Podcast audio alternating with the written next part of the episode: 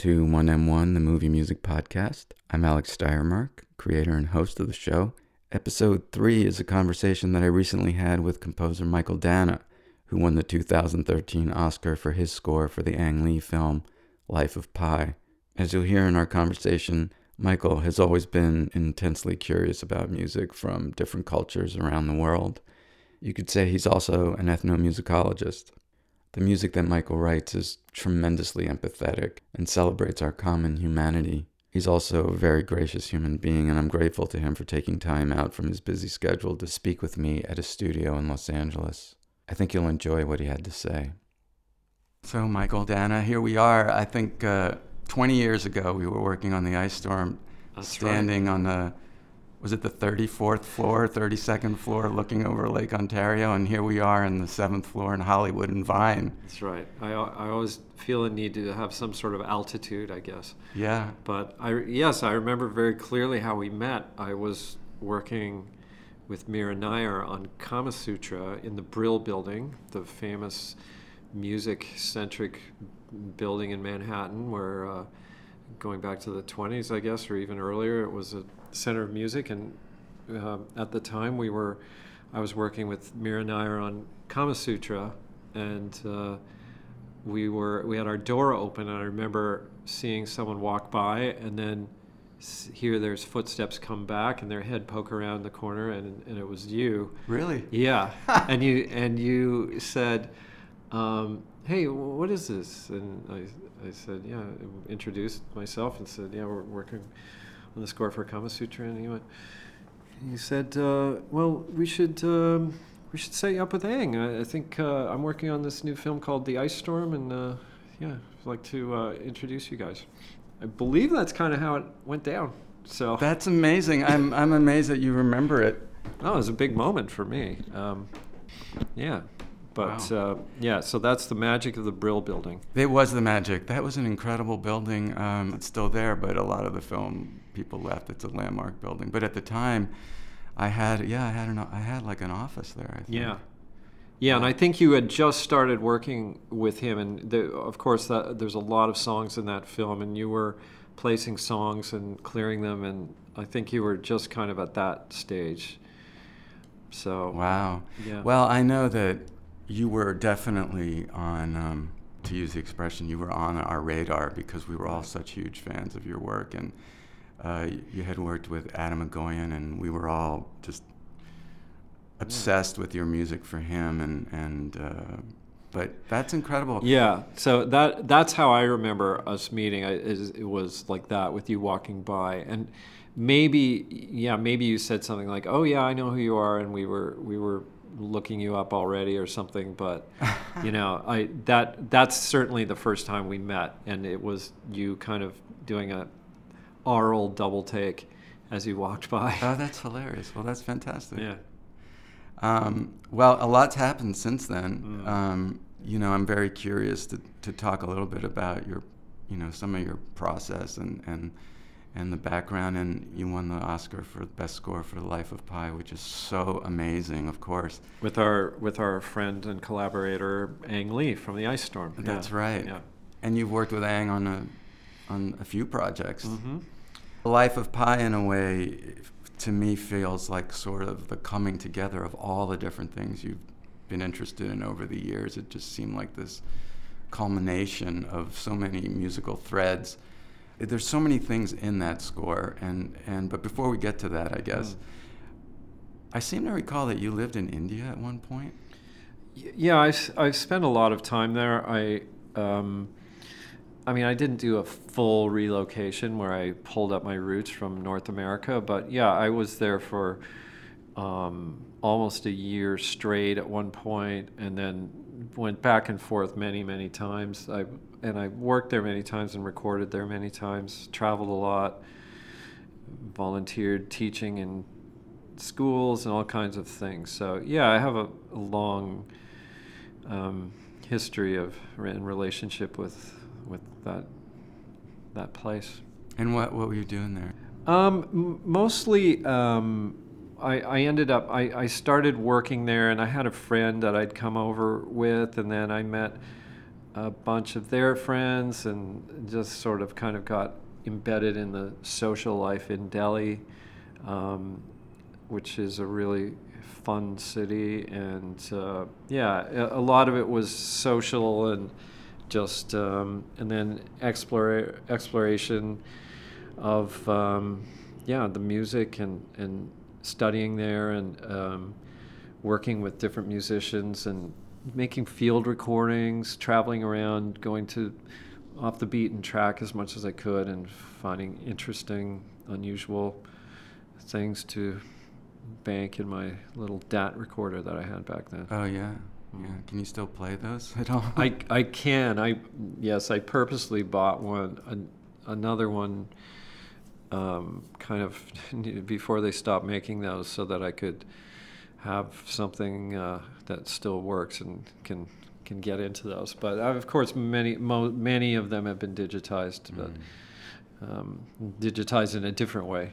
Mm. But uh, yeah, it's it's. I have a lot of field recordings from over the years and from all kinds of places that I that I've traveled, and even recently I went. I hadn't done it in a long time because now I have little kids, and it's harder to um, leave and drift around the world. But but last year I did take a few months, and I I was on a jury in a film festival in Bombay, and then from there I traveled around. I went to Bali as well and studied gamelan um, for a while, and went to China, and yeah, so I got to bounce around a bit, and I just really I miss being able to do that kind of every year, but mm-hmm. it filled me up again from my my well of inspiration. Yeah. And um, one of the things that, well, you were just showing me earlier, you're, you're, you're, you bought some gamelons. Mm. Gamelan? I don't know, what's the plural of gamelon. Um, uh, gamelane. I don't, that's a good question. I don't know. Gamelan, um, yeah. Which is pretty, pretty incredible, really, because I remember, I remember the moment on the ice storm where uh, you know, I remember that Ang kept saying he wanted the music to sound cold and brittle, and that that that there was a, a period of time where you were just really racking your brain to to figure out what that would be, and then one day you just said, "I think I think I figured it out." Yeah, it's it's fascinating because I could hear it, and I remember the moment when it came to me. We were at a screening and just there was a, some particular shot of ice melting and, um, it just the sound of a gamelan popped into my head and um, yeah I thought it would be perfect for so many reasons and it and it did work out that way the difficult thing was convincing Ang because the only recordings I could find were um, you know classically played uh, gamelan in, in Bali or, or Java. And um, that was not really how I wanted to use it with the kind of um, a lot of dynamic changes and kind of almost um, in some ways aggressive aggressively played and um, I couldn't find any recordings, and I think I played some things for Ang and just like got a blank expression back at me. so, but the other thing I knew about Ang and all directors is that they're so they're visual animals, and um, I knew just knowing him that he would be really attracted to them if he could see them, mm-hmm. and so. So we flew him up to Toronto, and we had the Evergreen Gamelan Ensemble kind of have their instruments all spread out. And as soon as Ang walked in the room, I knew we we had it. yeah. Because his eyes lit up, and and uh, yeah, and then I got the guys to play. Okay, guys, let's just play like slow, you know, eighth notes, and just like you know mezzo piano and and just on one note, just so we can hear like this is the this is kind of the world that we're going to be entering here, and then you know right away it's oh okay now I get it. So mm-hmm. yeah, this is the right sound. So that's how we uh, we were able to uh, um, help our director kind of understand what it was that that that we had in mind.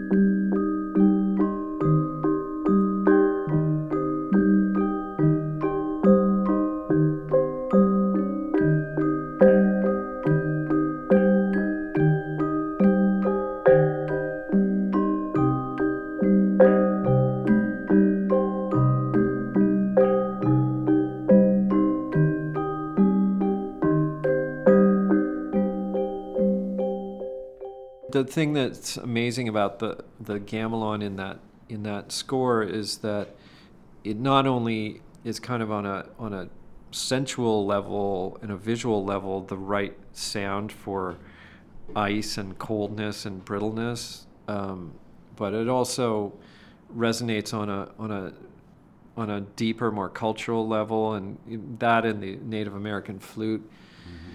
that we use, it has a, um, you know, you can't help, or many people can't help but feel, you know, a different way of of organizing your society and how different ways of people relating than the ones that where our story is based in suburbia of the 1970s. So there's just that kind of um, parallel world of another culture, different way of living. In the American, um, Native American tradition, of course, they'd be literally on the same ground as where these people are living out their lives, but such a different way of approaching nature, approaching man's relationship with nature, man's relationship with other with other man.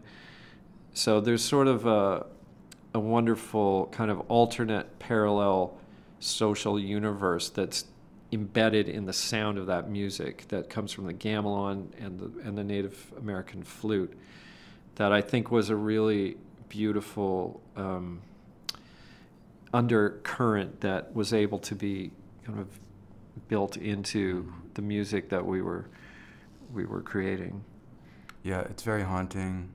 There's a sense of another sort of spiritual presence there throughout the movie. That the music, the, the score, I think, gives that.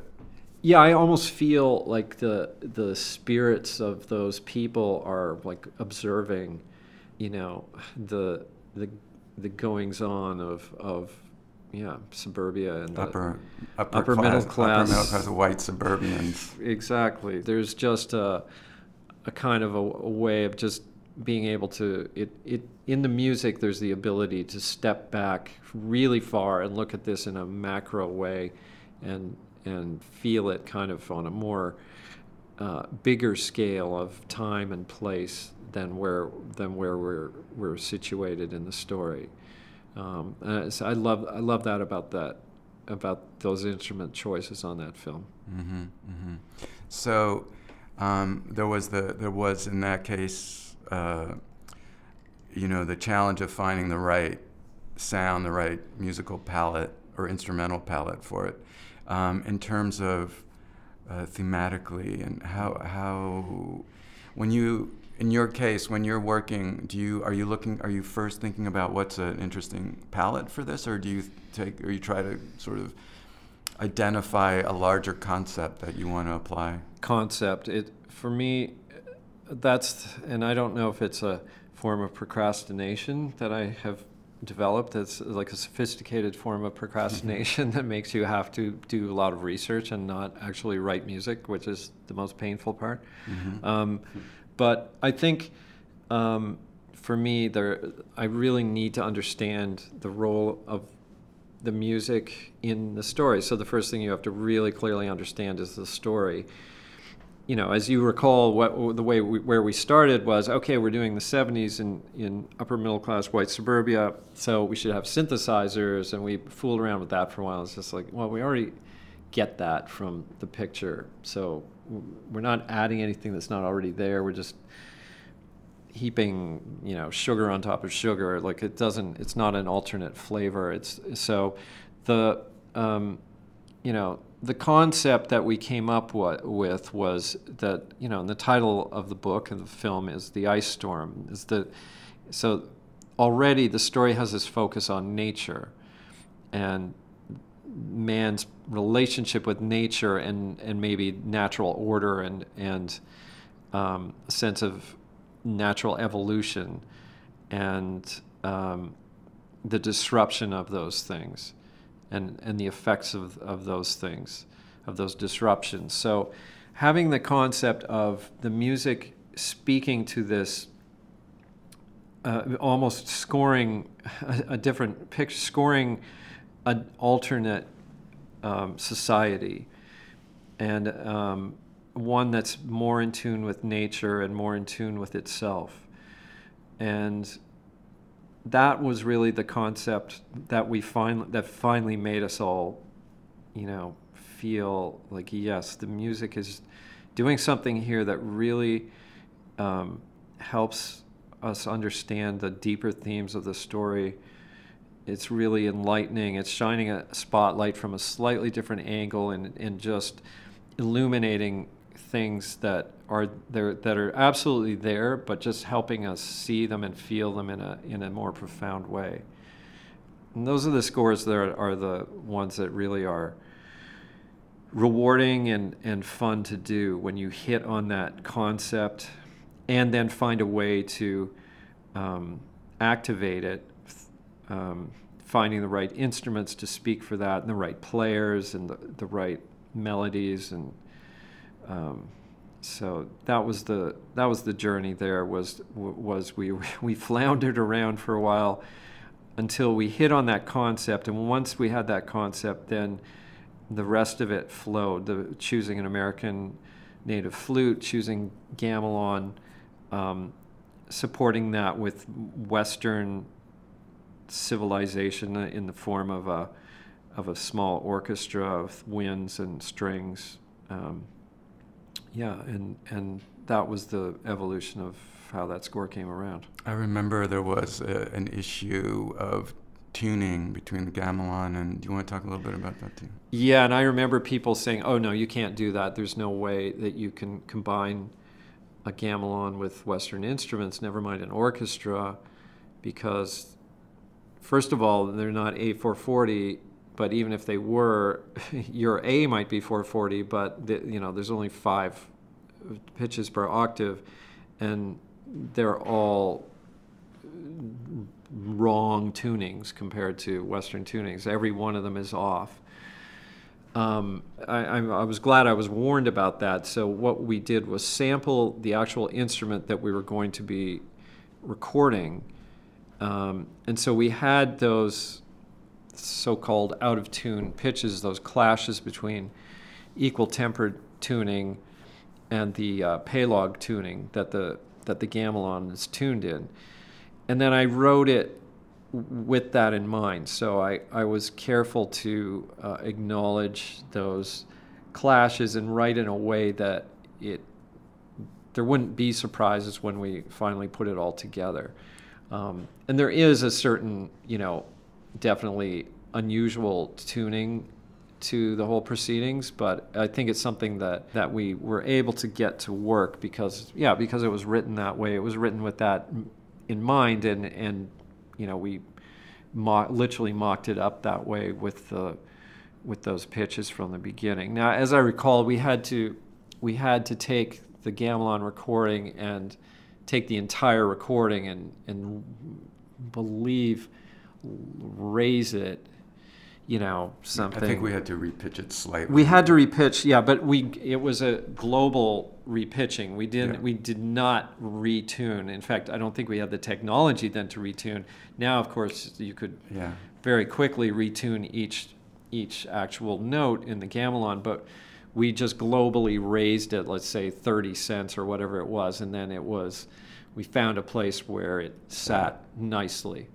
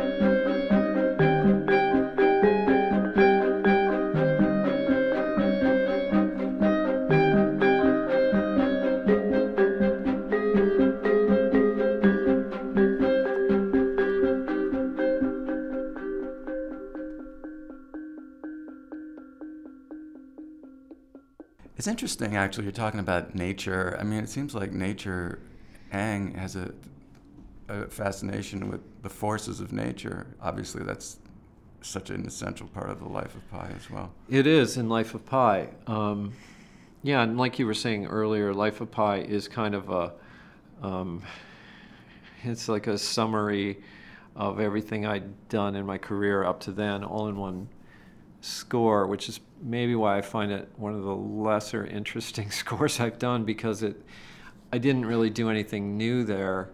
Um, it was a recapitulation of kind of the exploration and work I'd done up to there. So I kind of pulled out all the stops from all. I just oh yeah, I remember when we used Ney in this film, and yeah, we used Gamelan in this film, and we we just pulled it all together. Well, that's so film. incredibly self-effacing of you, considering uh, all the accolades you've gotten for it. But but I I see it as um, a, a, t- a complete synthesis of everything that were that you were working on up until that point, and I, I think it's a masterpiece. I mean, I oh, think it's you. just really, really uh, everything just comes together organically, and you've got you've got everything: yeah. accordion, gamelan, ney. Um, mm-hmm. What was the conversation with Ang about that? Because obviously, by that point, he would have been familiar with everything you'd done before. Was he referencing that, or? Yeah, definitely. He he was, and he. I mean, I clearly remember the phone call. I had read Life of Pi, of course, um, by my fellow my fellow Canadian, and um, when it first came out, and I remember thinking, "Oh, there's no way that they'll ever make that a film," and thank God because they'll just wreck it. It's such a beautiful book. Um, and then just my phone ringing, and it was Ang, and just saying, "Well, I'm I'm doing Life of Pi now," and I remember my heart just jumping into my throat with, frankly, terror because I knew Ang would actually be the right guy to do it and that he would figure out how to do it and I knew that it was going to be really really hard. And, mm-hmm. and, that we would um, be that this was the first step on a very long and arduous voyage which which was in fact correct. And we talked we talked for about 2 years and I took notes. I still have this this binder of notes that I took in these conversations, he would call me from the set and just say, "Okay, Mychael, I was thinking today about you know this, this is about the sky, the, you know the sky and the sea." and the, the line between them. And we just had these deep philosophical conversations about things like that. And the mo- and this film is about the mother and the father, the female energy, male energy, and we just we got so deep into that. Um, that's my French clock. so um, it's high noon. Yeah, if you can hear it, that means your ears still work because it's pretty high. Um, so we we had this these long philosophical conversations, which which actually had nothing to do with music for for a year and a half at least, maybe two years, um, before I even saw anything of it. Um, so I had a really kind of profound understanding of what you know, obviously the book, but also Ang's take on it and what it was that he wanted to say in what he was doing in the in the deepest way possible. So when I started writing finally, I started cramming all these ideas into the score and it was just exhausting to listen to. Mm-hmm. Like uh, it was like Bach or something. It was just, you know, you needed to nap after after taking in five minutes of the music, you just didn't want to hear anymore because it was so thick and full of meaning. And mm. so we went that road for a long time. And then Ang, I mean, you know, and this is something he's amazing at. He's able to, he was able to figure out what it was that was wrong with it. And it, for a long time, we are like, yeah, this is working, I guess, you know, but it mm. doesn't quite feel right, but we don't know why. And, Ang just said, you know, like it's already like okay, now take all those ideas you have, but don't think about them now. Just write nice music. And music that will help us, you know, he'd say, I remember saying we have to be compassionate to the audience because we're putting them through such torture and pain in, through this movie that the music's role here is actually going to be to to make you feel better about this whole torture that we're putting you through. And to kind of just have this big arc, big, beautiful arc that will give you a sense that there's a master plan here, but it's one that um, we're, we're taking care of you. We, we're, you know, you're being guided here.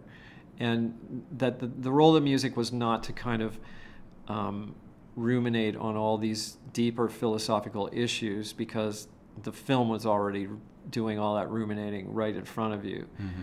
So it was a, it was a really interesting, you know, way to kind of, and and in a way I was kind of like the wrong composer for that because I kind of had to come at it probably from the opposite side that many composers would have come at. So I had to kind of get all that knowledge and then kind of forget about it. I, of course, it's still in the music, which I think is maybe the good thing about the score, is that all that all that preparation and work and thinking it is inside it, but it's it's it's really deep inside it.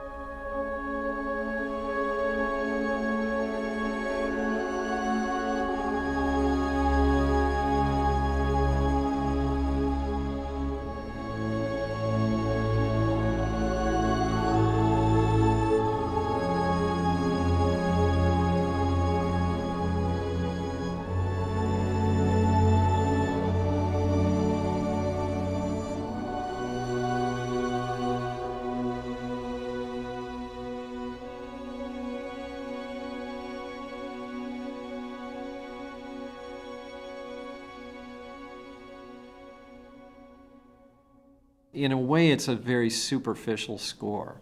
And it's probably why I find it less interesting than many of my other things because that became the role of the music is just is like um, compassionate guide. yeah, yeah, I get it. I, I get that. Um, you know, on a positive note, um, I found it uh, so moving. The, the, the film is very very challenging emotionally because you're seeing truly horrific things, things that just touch you at the most you know primal level of your fear, uh, childhood fears, you know, and yet. Um, there's this weird sense of gratitude that you feel as an audience member for having been allowed to have those feelings and then come out of it, you know, like appreciating the people in your life. And I frankly, I think the music has a lot to do with that.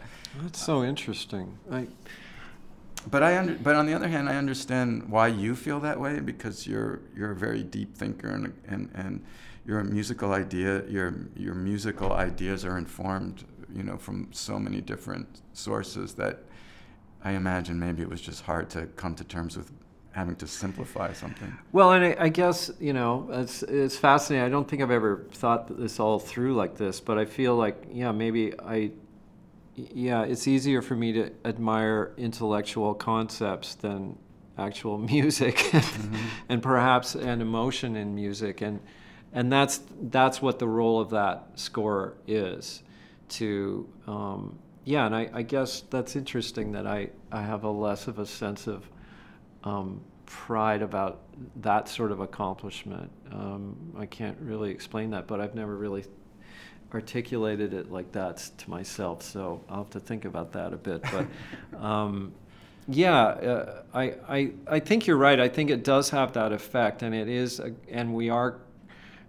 Yeah, and I, again, Ang's instinct was so right about that. Is that you we need to be compassionate and and like you say, that sense of like gratitude almost of being being alive and being able to see this and yeah, there there is something really beautiful and moving. You know, it's fascinating too. Like I had a group of grade sixes in here today, and I was showing them an animated film that I worked on last year, and then and like one of them somehow the Life of Pi came up, and then they were all and they're, they're in grade six, and they were very excited about that film. Oh yeah, that I love that film. It's like mm-hmm. really that's fascinating that you know, there really was like they really knew that film, and they so the fact that it speaks to yeah people all around the world. That was a fascinating thing too to see how it was accepted and how people read it differently in different countries and different cultures.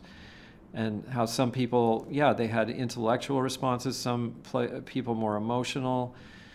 So it, it's it is an amazing it's an amazing film and one that was very difficult for us to um, to pull off. All all of the all the departments were really challenged to as far as c- could go. So probably there's also some of that in my um, my feelings about Your recollections of yeah going down the wrong path and throwing you know four months of work away and starting again and you know that's what we do and that's part of the process but yeah it was it was a particularly t- tough tough one. And there is a lot of music in the film. I mean, the film's just over two hours long, so I can imagine there was just a lot to to actually create and produce. Yeah, there's so much of the film that they're, you know, it's a boy on the ocean with a mute tiger. So mm-hmm. um, the music has a lot of work to do, um, and has to support keep that line, that arc going from the beginning to the end, and yeah, so I, I mean, I'm, I'm so grateful, and it was just one of those things. Like when Ang made that call, and he was laughing. He's like, well, you, this is like you're born to do this film, and like I said, I was terrified. I, I, my feeling, I hung up that phone after the call. I was just like terrified because I knew, yeah, it is. This is what I, I like. Like you say, it's the culmination of er- everything I'd done in my life was like leading up to this and I knew it was going to be very hard. So yeah, it was a, it was intimidating, and Ang was laughing about you know how funny it was that you know even the ti- everything like the tiger that they used to shoot um, the few scenes where there's an actual tiger was from a zoo like, you know 15 miles away from me in Toronto. Like they found a tiger. You know, it's just like every. I was like, yeah, of course, of course, the tiger's from you know Belleville, because and his know, name is Mychael Danna his name's Mychael Danna Yeah, of course. You know, so the whole thing was just, um, yeah, it was kind of just had that feeling of fate about it, and and so yeah, and so Amazing. it was terrifying. there was a there, there's one of the things that I'll never forget. There's the moment where the ship is sinking and there's so much going on. I mean, just in terms of actual on screen action. My recollection of it is that there's no music through that. You are correct. And which is, you know, a, I think a directorial decision that a lot of people would not make.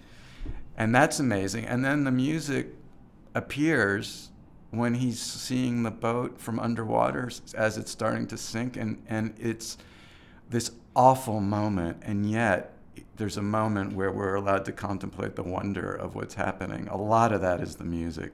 Mm. There's a choir. Yes. Is there a boy soprano? Yes. Yeah. Talk about that for a second. Yeah, I mean you're you're right, and again, the brilliant directorial decision that, like you say, a lot of people wouldn't make is is that we're the racket and sh- screaming wind and and howling animals and people as this ship sinks, um, the elements taking over the entire soundtrack, and it's really brutal to watch that scene. It would be far less brutal with a score reminding us that we're watching a movie and it's all going to be okay. So Ang went for the the raw sound there, and it's incredibly effective. And then yes, then and then the, you know this is again a, such a classic Ang Lee thing, and you remember from the ice storm, like he, it's like okay, well the first time that I want to really feel from the music is when it goes to dark at the end. Like that's when you can open up. Like finally you can you can emote here, and and he always I've learned that from him. Just knowing this moment when to when to hold it in and when to let it out, and and that sense of, of tension and release is that's a perfect example of yeah we we watch the ship you know be battered and and the storm and we're wondering is it going to sink? What's going to happen? All of that is played with natural sound only when the ship is kind of sinking into the water before his eyes from underwater from this uncanny shot. Um, then we have this beautiful music, which is again this compassionate music of, and it's not particularly it's not what you would call sad or tragic it's more compassionate. And that you know again it's like the right it's the right artistic decision it was the right emotional note to play at that moment. And it's it is it's very moving but in a kind of unexpected way. Um, it's kind of almost beautiful and yeah, it's chilling in that way.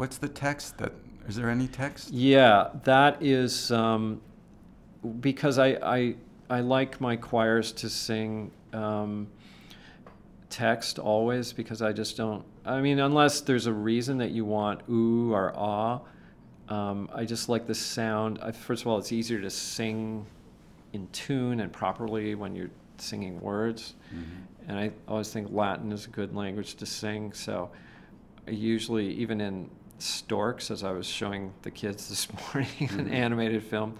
The, they're singing, you know, um, ancient Roman poetry about storks, which doesn't really mean anything, or you know, eagles, or we may, you know, we have joke like Latin jokes, but you know, the sound of singing in Latin is beautiful, and in in that particular one, it's a it's a um, text from the Mass for the Dead, but it's it doesn't again it I, I, I, you know I picked that text but not it's not particularly meaningful. You shouldn't really be able to hear the words. You don't really and that's good. That we I, in fact I remember telling the choir please don't enunciate the way you normally would like you know to, like blur over the notes and maybe don't hit the s's so hard and t's. Just I want to hear the words but only if I already knew them. Mm-hmm. So again, it's it would be too much information and um, it might be distracting. But I did want the sense that there was this, um, yeah, this sense of a ceremonial and the sense of control of a choir singing a text. You know, mm-hmm. which choir was that? In London. Mm-hmm.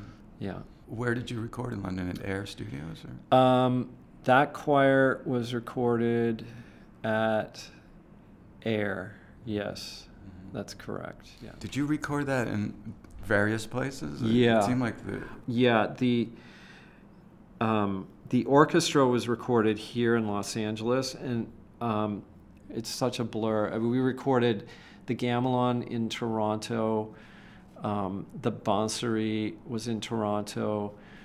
The um, some of the instruments and the vocal um, were recorded in Bombay. I wrote the song. The very first thing I wrote for the movie was the song, the opening song, with with my singer in in Bombay.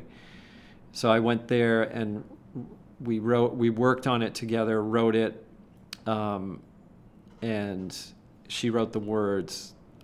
I wrote the melody in, in a couple of days we kind of finished the song and recorded kind of a rough draft. And then we went back and did a, a final draft of the song maybe four months later or something.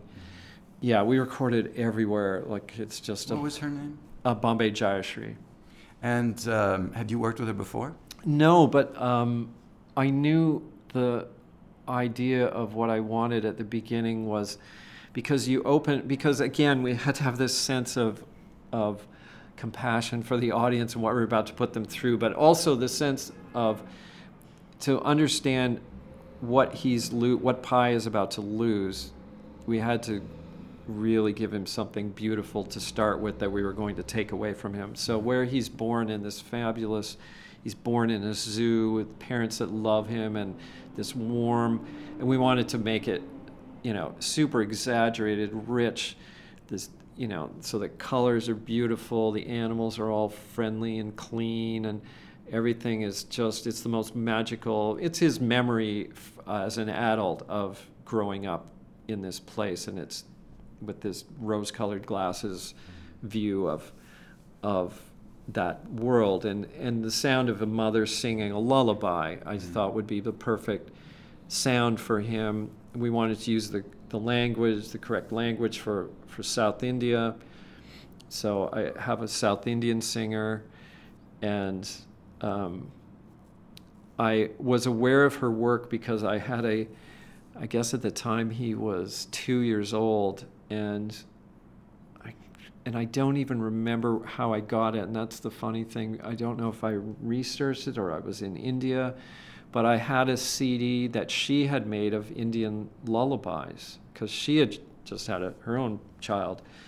And so she did this CD of, of lullabies from around India, folk lullabies from around India. So I already knew, and her voice was the right voice. So we wrote an original lullaby, but um, that was the inspiration of it was kind of her that idea of these lullabies and um, and to orchestrate it in this kind of fantastical way where it's just everything's beautiful and you've got harp glisses and yeah. celeste glisses and just it's just this fabulous beautiful place so yeah so i got sidetracked there but anyway no, that's no, how no, we started on because it was song. sort of a west in a way it was a western composition but it had all these other elements Yeah, it's very much. I mean, I I wrote the melody, and I it's it's in a rag and everything, but it's still got you know, mm, you know, Anglo-Saxon male hands all over it as far as the writing.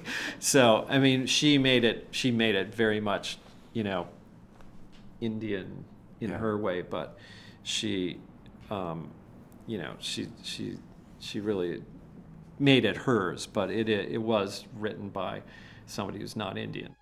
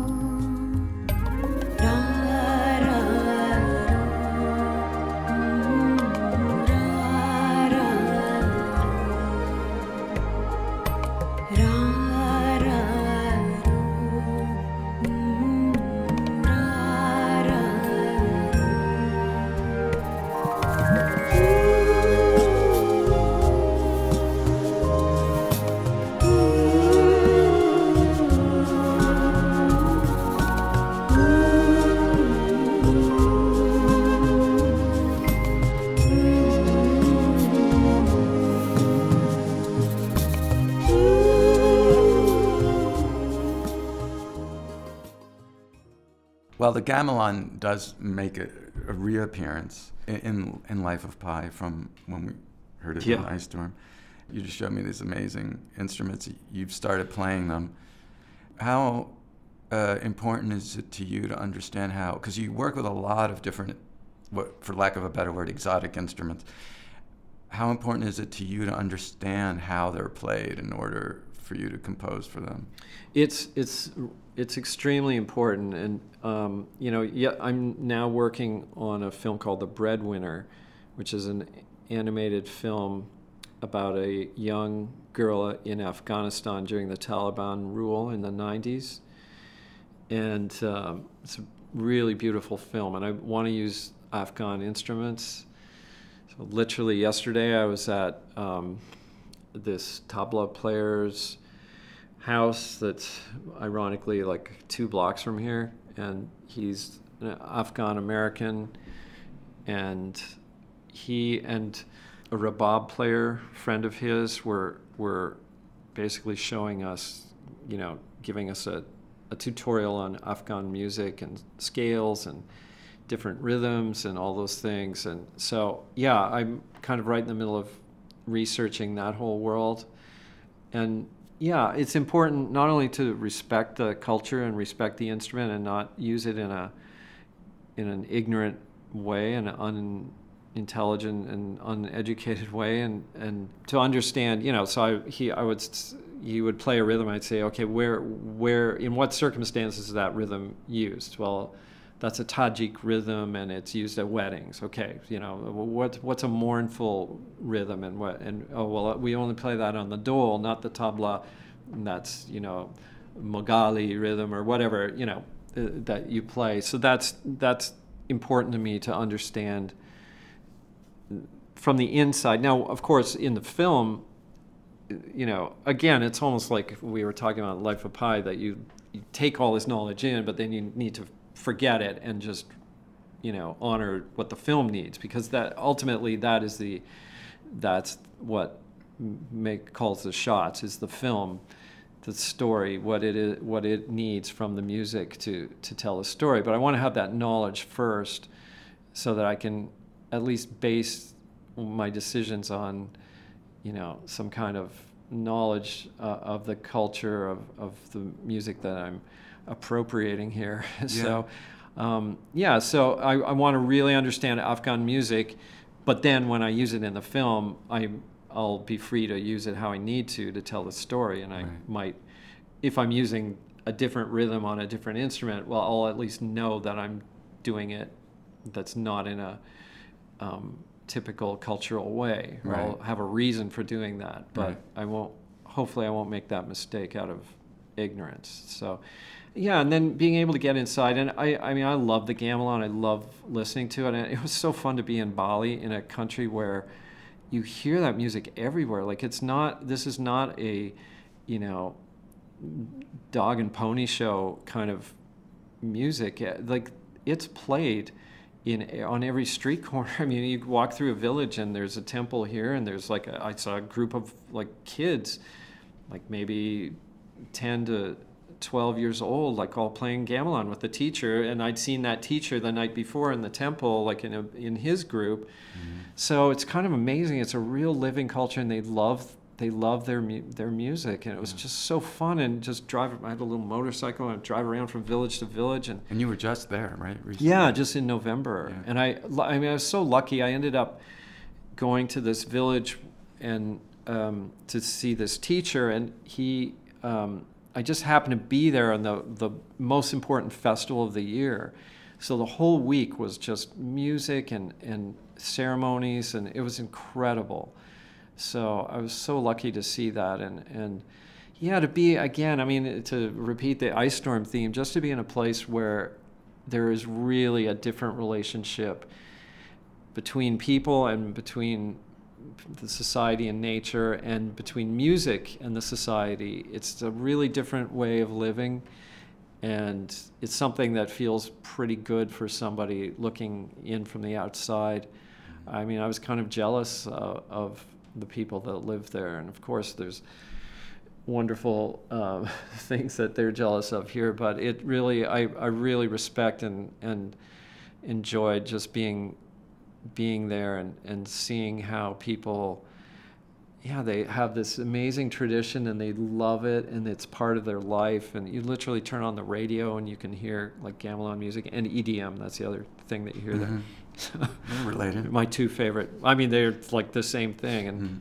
that's my next idea is to make an EDM album out of gamelans but anyway Oh, I'll yeah. get to work on that Um, it- you know, it's interesting. I remember another f- film that we worked on together, another Ang film, Ride with the Devil, and uh, you were talking about the, how Ang responds to things visually. I remember in pre-production, because as you know, as you know, but people who are listening might not know, when you work on an Ang Lee film, all the department heads get intro- handed this big binder and you know, in the ice storm, it was the fashions of the of the '70s. It was poli- what was happening politically. You know, you get this uh, in- intensely researched.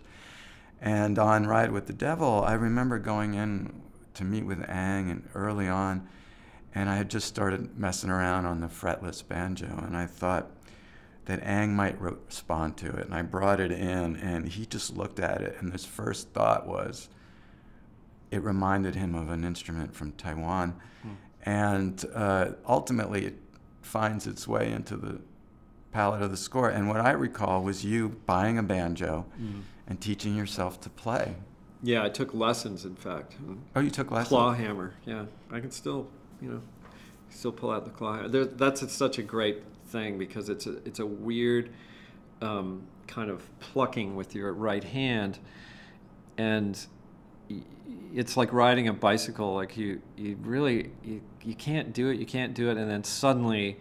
Blammo! It just starts going. It, it just starts happening, and it's such a fun feeling to be able to, to do that claw hammer. But uh, yeah, I, I, uh, again, yeah, it was fun. I mean, you know, Ang is such a perfect match for me in that way. As a director, he just exhaustive research and just dissecting the story from every side and and understanding everything that's going on. And yeah, with Ride with the Devil, we we in the music department did the same thing.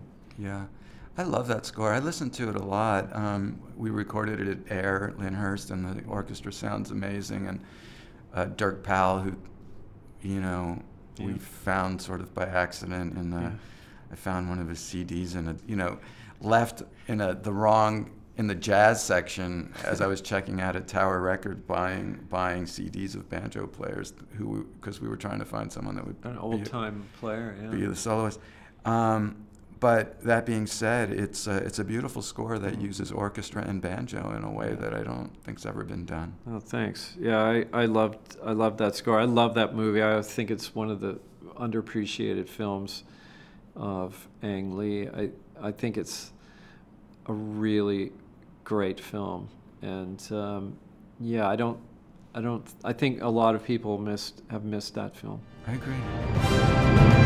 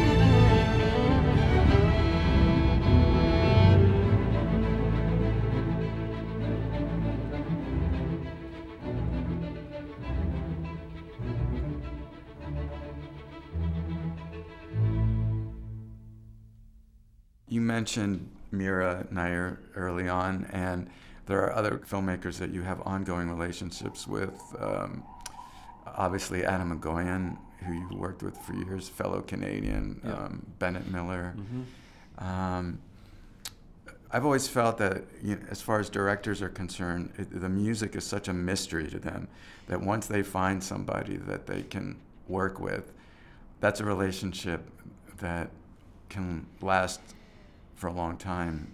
Do you feel that there's something to be gained from that familiarity, from having worked with someone? Does it, is there a new shorthand that develops? Definitely, and there's a sense of trust. I mean, there's so much trust that has to be given to the composer by the director because you're articulating kind of the innermost themes of their film and um, in a way that's not really understood by anybody, including the composer. Um, it's a it's a powerful tool, but there's no, you know, there's no answers to a lot of the questions about why does this work or why doesn't this work. Um, it's a mysterious art, and um, so there. I think that lack of control is something that obviously directors are uncomfortable with because they, you know, that's what the way they're wired is to be able to control every element of their film, and music is this one area that that is so hard to define or even talk about. And everyone has an opinion about it, but no one really necessarily has answers. So it's something that I think they're suspicious about at first, like the first time director or first time collaboration with the director. They're, yeah, they understand the power that they're handing you, or they feel they're handing you.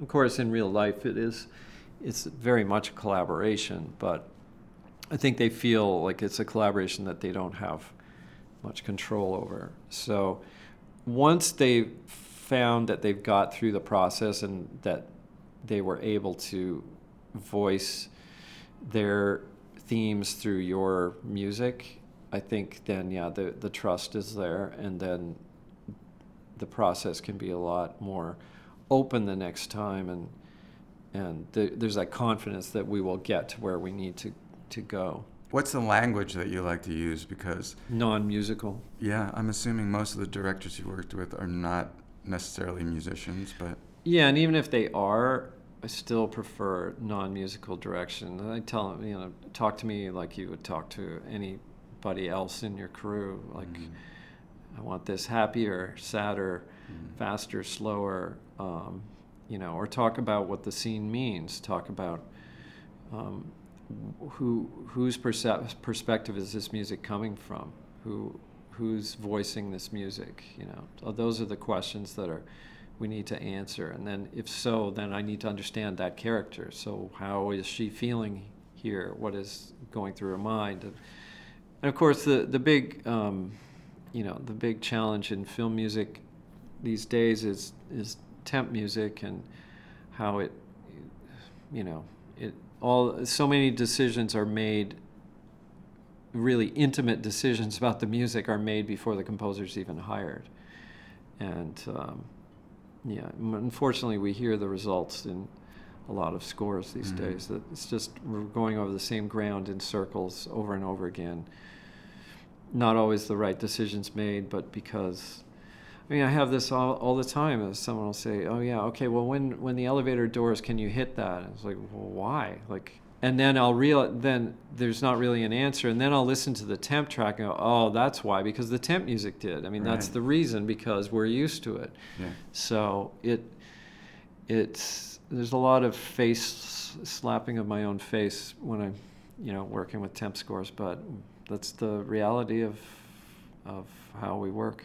Do you find that people come to you now because of, let's say, the, the, the, the sound, the instruments that you use? It's like, is that become a thing that your signature thing? And Well, do you have to fight against that? Or? Yeah, and also um, they've temped your music again. Like that's how you get hired because oh, we tempt this composer, so let's hire him. Mhm. And then of course they want you to repeat the score that they tempt in. Mhm. So yeah, it's frustrating. It's I think the most frustrating part of our profession right now as a f- film score composer. Yeah. I get the impression that you always look for the less obvious, like your in- instinct is just go, okay, well, what would be like the least obvious thing I can do here? Yeah, I there there is part of that, and I do enjoy. Like, there's there's that is a really enjoyable, fun feeling when you pull something off like that. But it's got to be rooted in the story and the and the concept. So you you know you can't you can't cheat and throw you know some exotic instrument or some odd um, writing style into a place that it doesn't belong. There, there's audacious writing, and then there's audacious writing that has nothing to do with the film, and it's just show off, mu- show off music and like, you know, mooning people or something. Like that's all it is. It's just musical mooning. It's Mhm. not. It's not based in the story. It's not based in the the theme of the film. It's just showing off. And I, oh yeah, look at this cool instrument. And well, so what? Like, so as tempting as that might be, I, I, I don't do that. Let's go back for one second to Life of Pi. I was, uh, I'm imagining that you were writing music to scenes that you couldn't see all the visuals. So what was that like? That's tough. Um, and in animation, it's the same thing. Mhm. Like, um, you know, I worked on a couple of. I worked on a Pixar film called The Good Dinosaur a couple of years ago, and then Storks, Warner Brothers Animation last year. Um, and it's a great. I love anim- I love working on animation because the structure of the picture doesn't of the story doesn't change. Um, because it's like a radio play that you know it's recorded like a radio play and then that's animated. So the structure of the story they've already figured out that it works or doesn't work and it's kind of all sorted already. And then it's just kind of filled in with animation that gets better and better as as time goes on um, so there, but there are moments where yeah you're looking at like a pencil sketch of something and you really have no idea what it is you're looking at and that's that's when the director uh, you know, the director's role becomes super important in these films that are either animation or or have a lot of computer generated graphics that um, animation, you know, tigers and animals that you can't see. Yeah, it, it is. You have to use your imagination, and you're scoring things that you can't see, and, and it's a little, it's a little frightening sometimes because you wonder, you know, you can't hit things quite as well, because, or you have to depend on a music editor adjusting it later. And that, but how do you? Con- is it harder to connect when you're looking at something? Let's say, is all green screen or Yes, it is. Yeah, because you're as a human being, you're a composer, but you're a human being. You don't, if you don't feel anything, um, if you have no emotional response to the scene because they're, it's green screen. Yes, it is difficult. You have to. Yeah, you have to. You, you you then you depend on the director, like I said, to inspire you to paint the picture in your imagination of what it is that you're seeing but it's not very precise often timing wise so yeah it can be a little little sticky So, what was your trajectory in terms of the music that you were interested in? Like you, you've done a lot with Celtic music, for example. Can you just trace sort of the evolution of where you went with, where you started with that? i mean there's so many i'm just interested kind of in any um, you know because my my education my upbringing was western you know classical music and so I was always interested whenever I heard something that wasn't that, whether it was even hearing medieval music. I remember very clearly as a kid going to a concert of um, the um, New York Consort, I believe, came up to Toronto and played there. And I went with my mom when I was like maybe 12 or something. And uh, just mind blown at that that there was other ways to make music other than with the instruments that I'd been brought up with and the rawness of it and the roughness and the imprecision and the kind of um, spirit of it is quite different as well.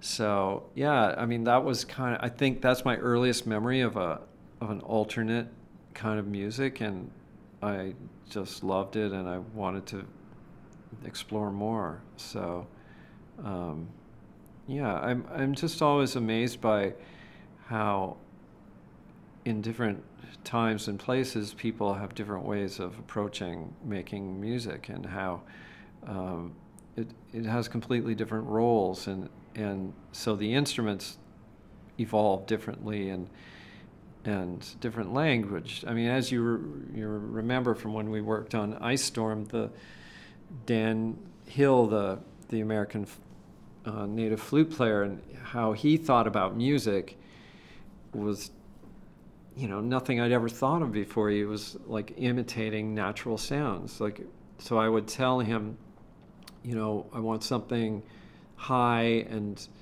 forlorn here. And you say, oh, so like a, a baby eagle, like the cry of a mm-hmm. baby mm-hmm. eagle. And then he would mimic that sound. It wouldn't be playing notes. He's got a flute with holes in it, but he wouldn't necessarily be playing the notes on the, in, like his fingers over the holes. He'd just like slide around and just do whatever he needed to do to make it sound like a baby eagle mm-hmm. crying. And you know that that amazed me. Just that wow, I have never thought of music being like the sound of animals sounds, animal voices and animal calls. Mm-hmm. And yet it's so obvious and so primal that of course we we've been inspired by making music from the, the cries and songs of birds and animals. Uh, here's a here's someone who's that's his main practice is that kind of music. So I, I just love like these alternate ways of informing what we do, and especially when we when we specialize in storytelling and have these other ways of looking at things. It's just incredibly valuable.